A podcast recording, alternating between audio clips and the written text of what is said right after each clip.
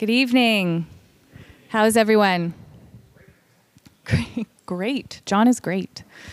Um, I'm really looking forward to bringing this word to you all tonight. Uh, when this topic was originally discussed um, by Jacob, uh, this whole series was discussed. The reality of the statement that we're going to be going through tonight has been very much a part of um, my life recently, um, my time with Jesus, my time with God, um, as well as in some of the, the books and the research that I've been looking at. So I'm looking forward to, to digging in and getting into this a little bit. Um, last week, you all got to hear from Wesley Huff, who brought us teaching around whether all religions lead to God. Um, my husband Jeff and I were taking a look at the podcast, and he was showing me that Wesley had just over an hour of speaking time. So I'm assuming that I get the same amount of time tonight. So, as we get started, I want to take a look and center us around the statement that we'll be reviewing for this week. As Jacob mentioned at the beginning, this whole series in the summer is built upon a type of religion that in many ways I believe our current culture aligns with in respect in one respect or another. We live in a time when God and scripture are being deconstructed to reflect personal views or feelings. This could look like what we see now and understand as progressive Christianity, potentially, or it could also just look like someone taking views from many religions and combining them to be their own truth. We've talked about who God is in the first session with Joel. Uh, we've talked about the difference between Christianity and other religions, and now we're going to be moving into happiness and satisfaction. So, the sociologists who completed this study wrote this Those who adhere to this type of religion believe that their goal of life is to be happy and to feel good about themselves. This really is something that we know to be of importance in our world. It's a motivator and it drives us. It's not just important because of the outcome of this study, showing us what those involved actually believe, but also to our current culture and many people that we have in our lives right now. This is also something that affects us potentially personally at different times or seasons in our life. So, we're going to chat for a minute um, about our current cultural moment. Um, we're going to look at some phrases that tend to align with this creedal statement that we're going through this week. These are things that we hear on a consistent basis, either in conversations with friends or family, maybe a counselor, and definitely most likely on social, uh, which is the phrase the youth have for social media. Um, but these statements are often celebrated, and I would even go so far as to say is honored in our world. So here we go. The first one, you do you. I'm sure a lot of us have heard that before. You do you. You act, make decisions, speak in your own way, free of other considerations. Second one, the only opinion that matters is the opinion you have of yourself. You are the ultimate source of how you see yourself without any input from others. Number three, Follow your own heart. I see this right now in the plethora of cartoons and Disney movies that are very much a part of my life. Um, the idea of following your true north um, or your heart's feelings. The last one, all that matters is if you're happy. Regardless of who this impacts, how it impacts our world, or the other realities going on around you. It only matters if you're happy in it. And this is a lot of what we're going to be exploring tonight. So, a few points about our talk before I actually get going. Um, I want to outline some things that I'm going to be building upon or my assumptions for this talk. I want to go through these because I believe they are so important in how we discuss God and Scripture and how we can then relay this back to our lives. Number one, God is the maker of the world and everything in it. He created us as we're told in the biblical account of Genesis 1 and 2, and I will be holding to that. The word of God is true. It is infallible. It is the divine, inspired work of the Holy Spirit. It is alive and it continues to move and be our anchor of truth for today. For most of you here, you likely hold to these statements. However, some of you might not hold to both of those. And some of you definitely, most likely, have children or grandchildren or relatives or loved ones who don't adhere to those truths. For some, the concept of the Bible being infallible may not be something you believe in currently. We live in a time when the concept of the absolute truth of the Bible is not always recognized. And so I find it important to outline where I will be speaking from. So, this talk is not only for uh, all of us here committed to those truths, but also to stir your heart on how you can have further conversations with those that God has put in your path who are already a part of your life or who maybe will be one day. And this is absolutely also for us. Together, as we desire to know Jesus more, to have God take us deeper into his presence, and inspire us to keep walking with him in freedom and in love. At the end, I will be providing some resources for those who may want to dig a little bit deeper into elements of what we talk about um, or even who may want to look for other items for their friends, their children, grandchildren, relatives who are potentially struggling with some of these areas. So I'm going to just take a minute to pray um, before we get into the word. Let's pray. God, as we open your word and seek to understand you more, I pray that you will open our eyes. I pray that you will take us deeper tonight in our understanding of your word, as well as give us something new, something fresh that helps us as we continue to walk on our journey with you. I pray also for those people who are currently in our lives and those who will cross our paths one day. May the thoughts we move through be able to come up in our conversations and relationships with others as we seek to show others who you are. Amen. So, going back to our cultural statement for today, the goal of life is to be happy and to feel good about yourself. We've already mentioned that this is something that we, we see all around us. We see it in media, TV, we see it eh, with what our friends might say to us, with what family says.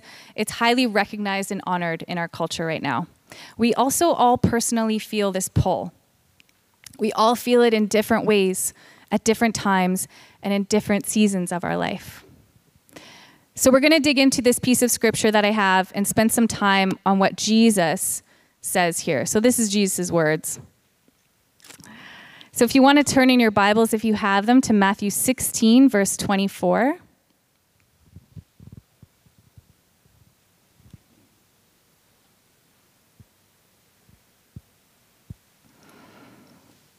Jesus says, if anyone wants to follow after me, let him deny himself, take up his cross, and follow me. For whoever wants to save his life will lose it, but whoever loses his life because of me will find it.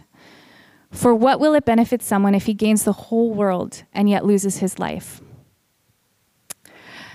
In the NIV version, it indicates, What good will it be for someone to gain the whole world and yet forfeit their soul?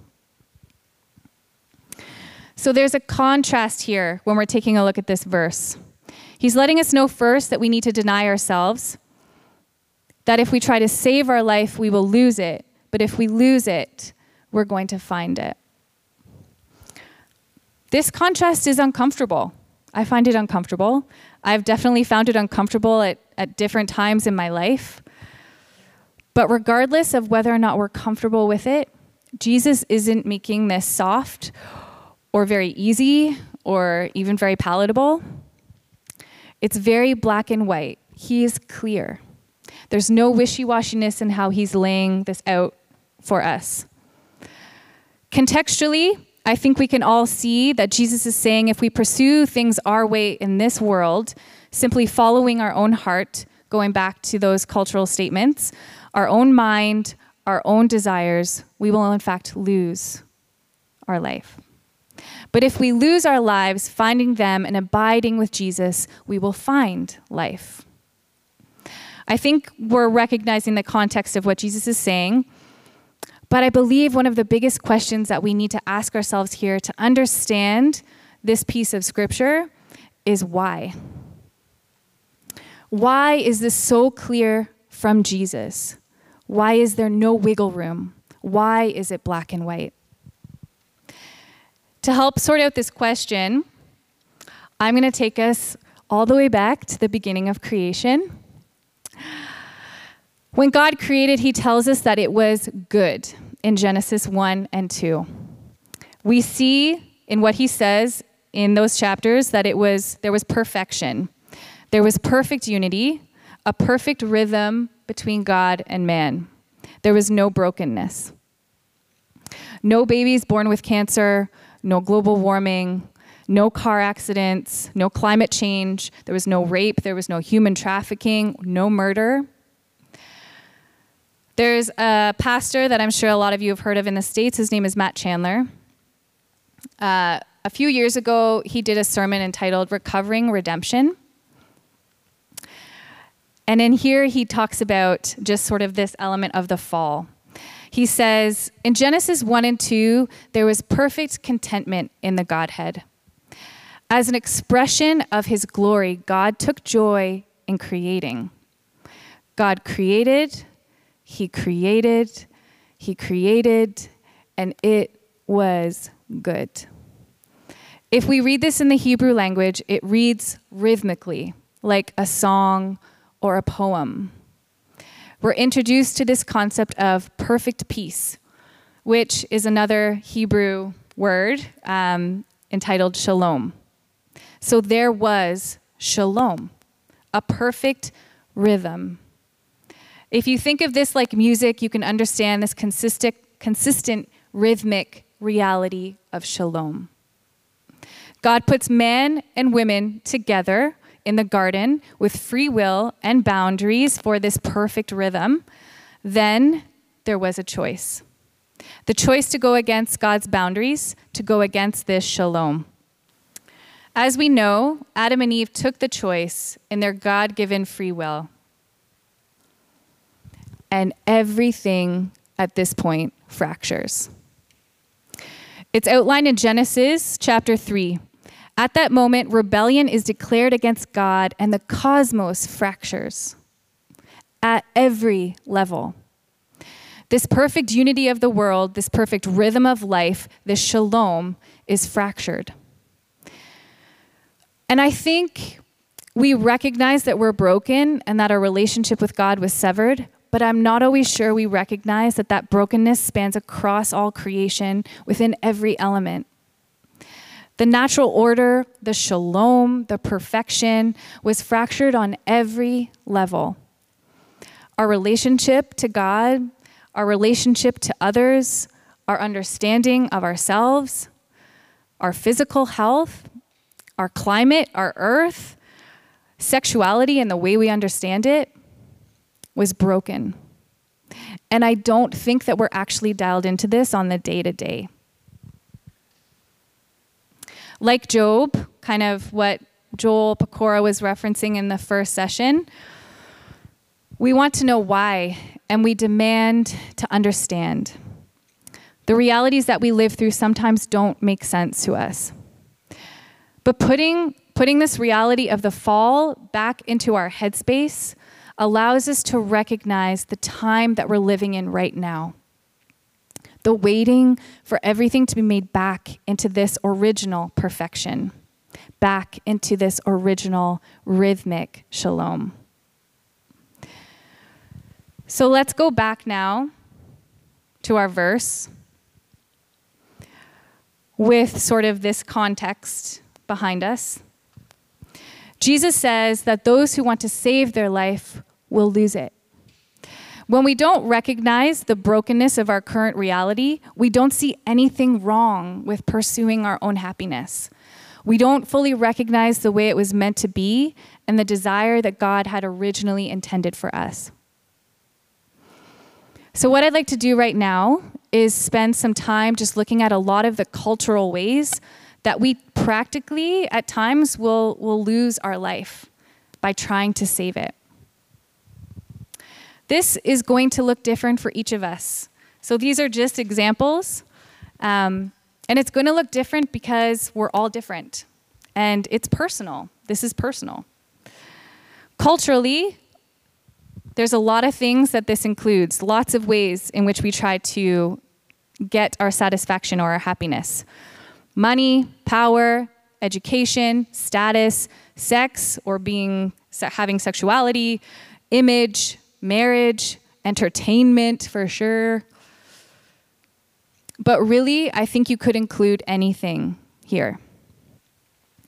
And I'd like us to take a moment to look at this. Because the moment that anything becomes the goal over finding our satisfaction in Jesus, it is an illusion from where we are ultimately to find that fulfillment, that happiness. These are lies when taken out of context, and they are powerful. They get to us. Think about it for a moment. We all know the feeling of getting something or attaining something, believing that we will find happiness. There's a hold on our spirit there.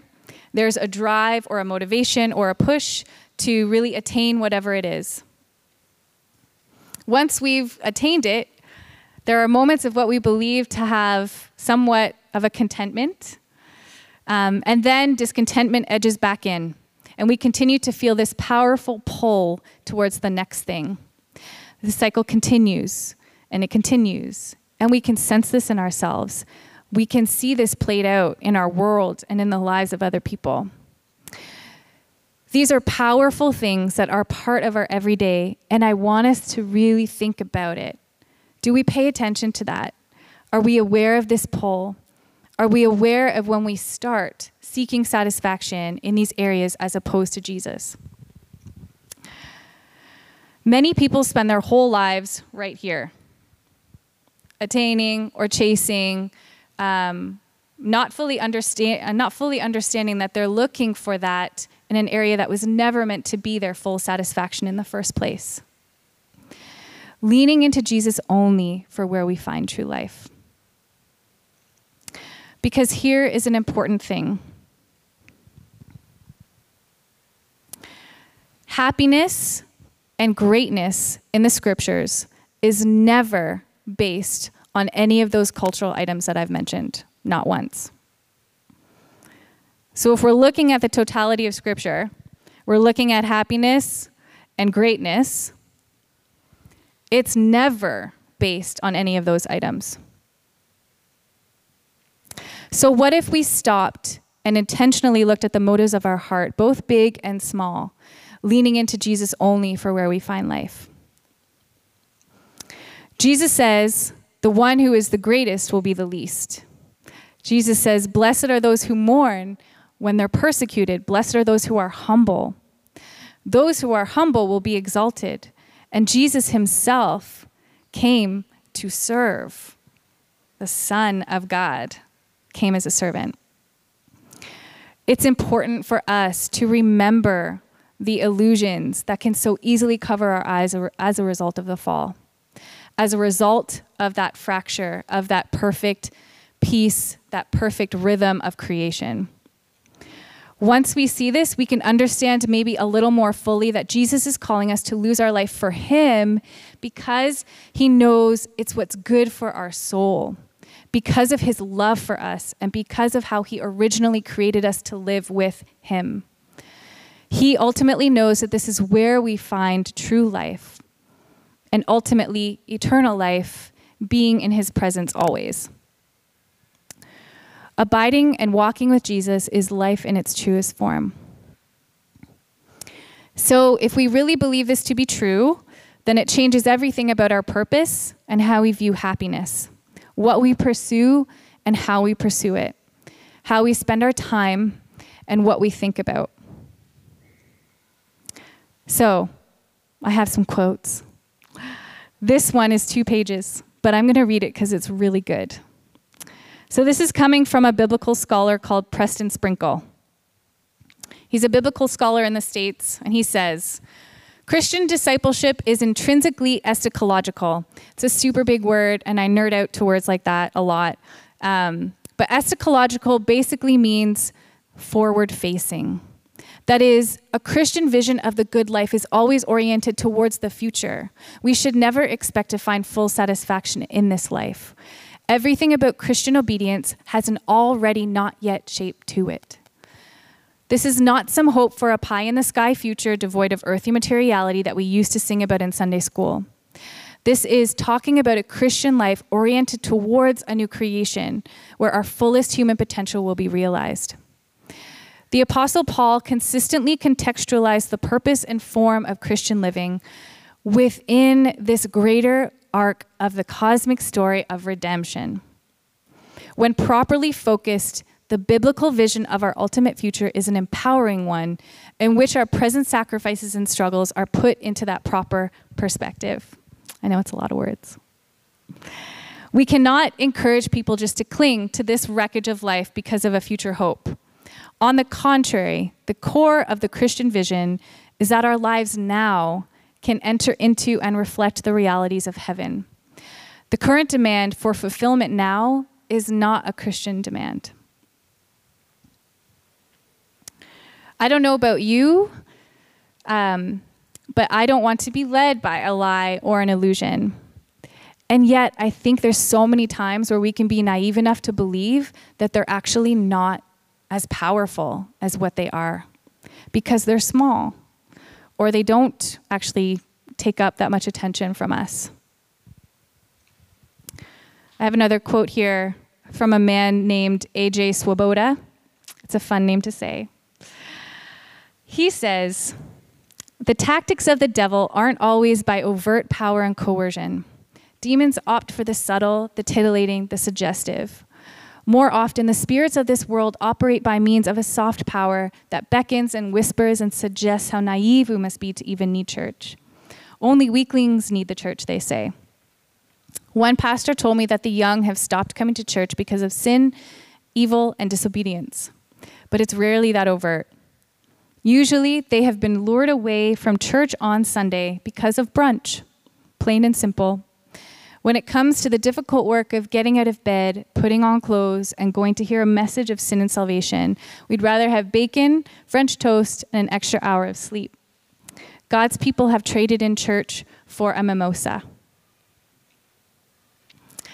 So I know that Swoboda here is speaking in relation to the church. However, this is just as rightly applied to our relationship with Jesus and the easy way our happiness and comforts can overtake our walking with Him and living the life that He has created us for. I also want to say that I am definitely not saying this um, or quoting this to make us feel inadequate or ashamed or guilty or in any way to suggest that there's anything wrong with a good amount of French toast or bacon. Um, but I'd also like to say that the lies I've been speaking on aren't terrible in and of themselves necessarily, but they are terrible when we fully place them out of context.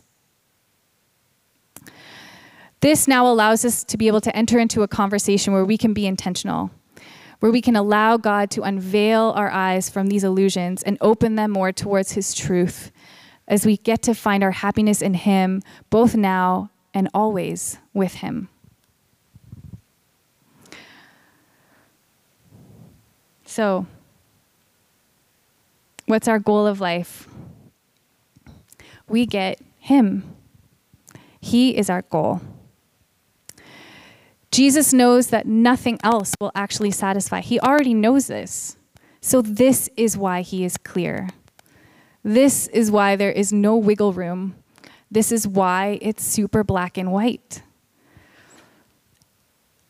Lose your life in me, and you will find it you will find your satisfaction. You will ultimately find where you were always meant to be. He's not hitting all those cultural statements. He's not saying, follow your own heart. He's not saying, do whatever makes you happy. He's not saying, you do you.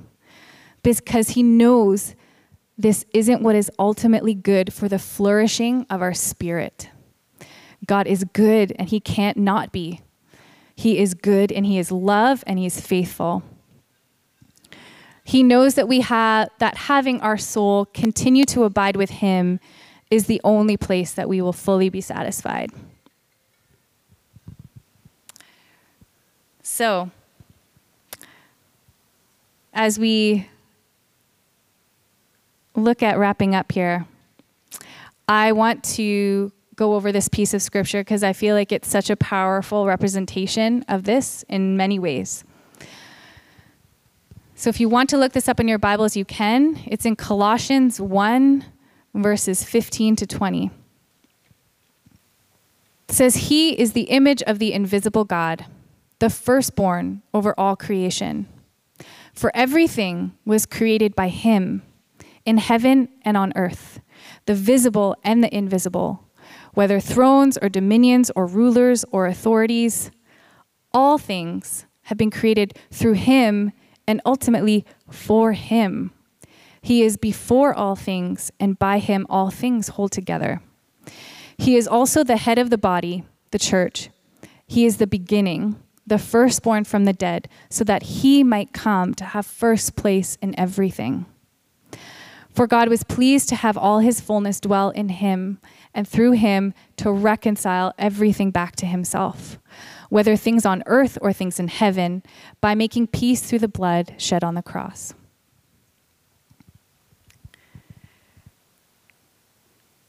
So, how do we do that? How do we do this? I really wish there was a three step process for ensuring that we're abiding in Jesus. Um, the type A part of me would would really love this, and it would be a lot easier to outline. But I want to suggest tonight that it would help for us to think about simply how in love with Jesus we are. How deep are we in the Word? How much do we love His Word? Because out of this, everything else will flow. Are we living life in love with Him? And what are the things that we do to actually make that happen? For some people, maybe it works to have a plan that you include in your life to keep being in love with Him. For others, the idea of having a plan or rules is like really against the grain of your spirit. So it might work best for you to call it a rhythm of how you walk with Him. There's another quote that, from a pastor in the States called John, uh, named John Mark Comer. This is a really small quote, but I liked it. And it says, Attention is the beginning of devotion. So, fighting for this true happiness means that we're intentionally identifying where we actually place our devotion, our attention, and whether or not we're leaning into any of those lies for happiness or satisfaction first, before Him. The Christian life is one in where we're act- we have to always do this. We're surrendering and then we're resurrendering and we're resurrendering, sometimes moment by moment. But what we get then is real. It's not a fake lie or an illusion of where we were never meant to find our happiness. The real happiness that we get with Him is never going to change. It's an anchor built on the one who created our spirit. So our goal is Him. Let's pray.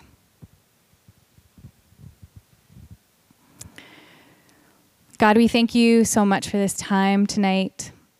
Um, God, we pray that your word has moved and has been active um, in the hearts of us here. God, we pray that you are already going ahead um, as far as us continuing to to move deeper in your word and deeper into the conversations of the people that we have around us that we love. God, we pray that you would help us to love you more, to focus on you first, and to seek you. Amen.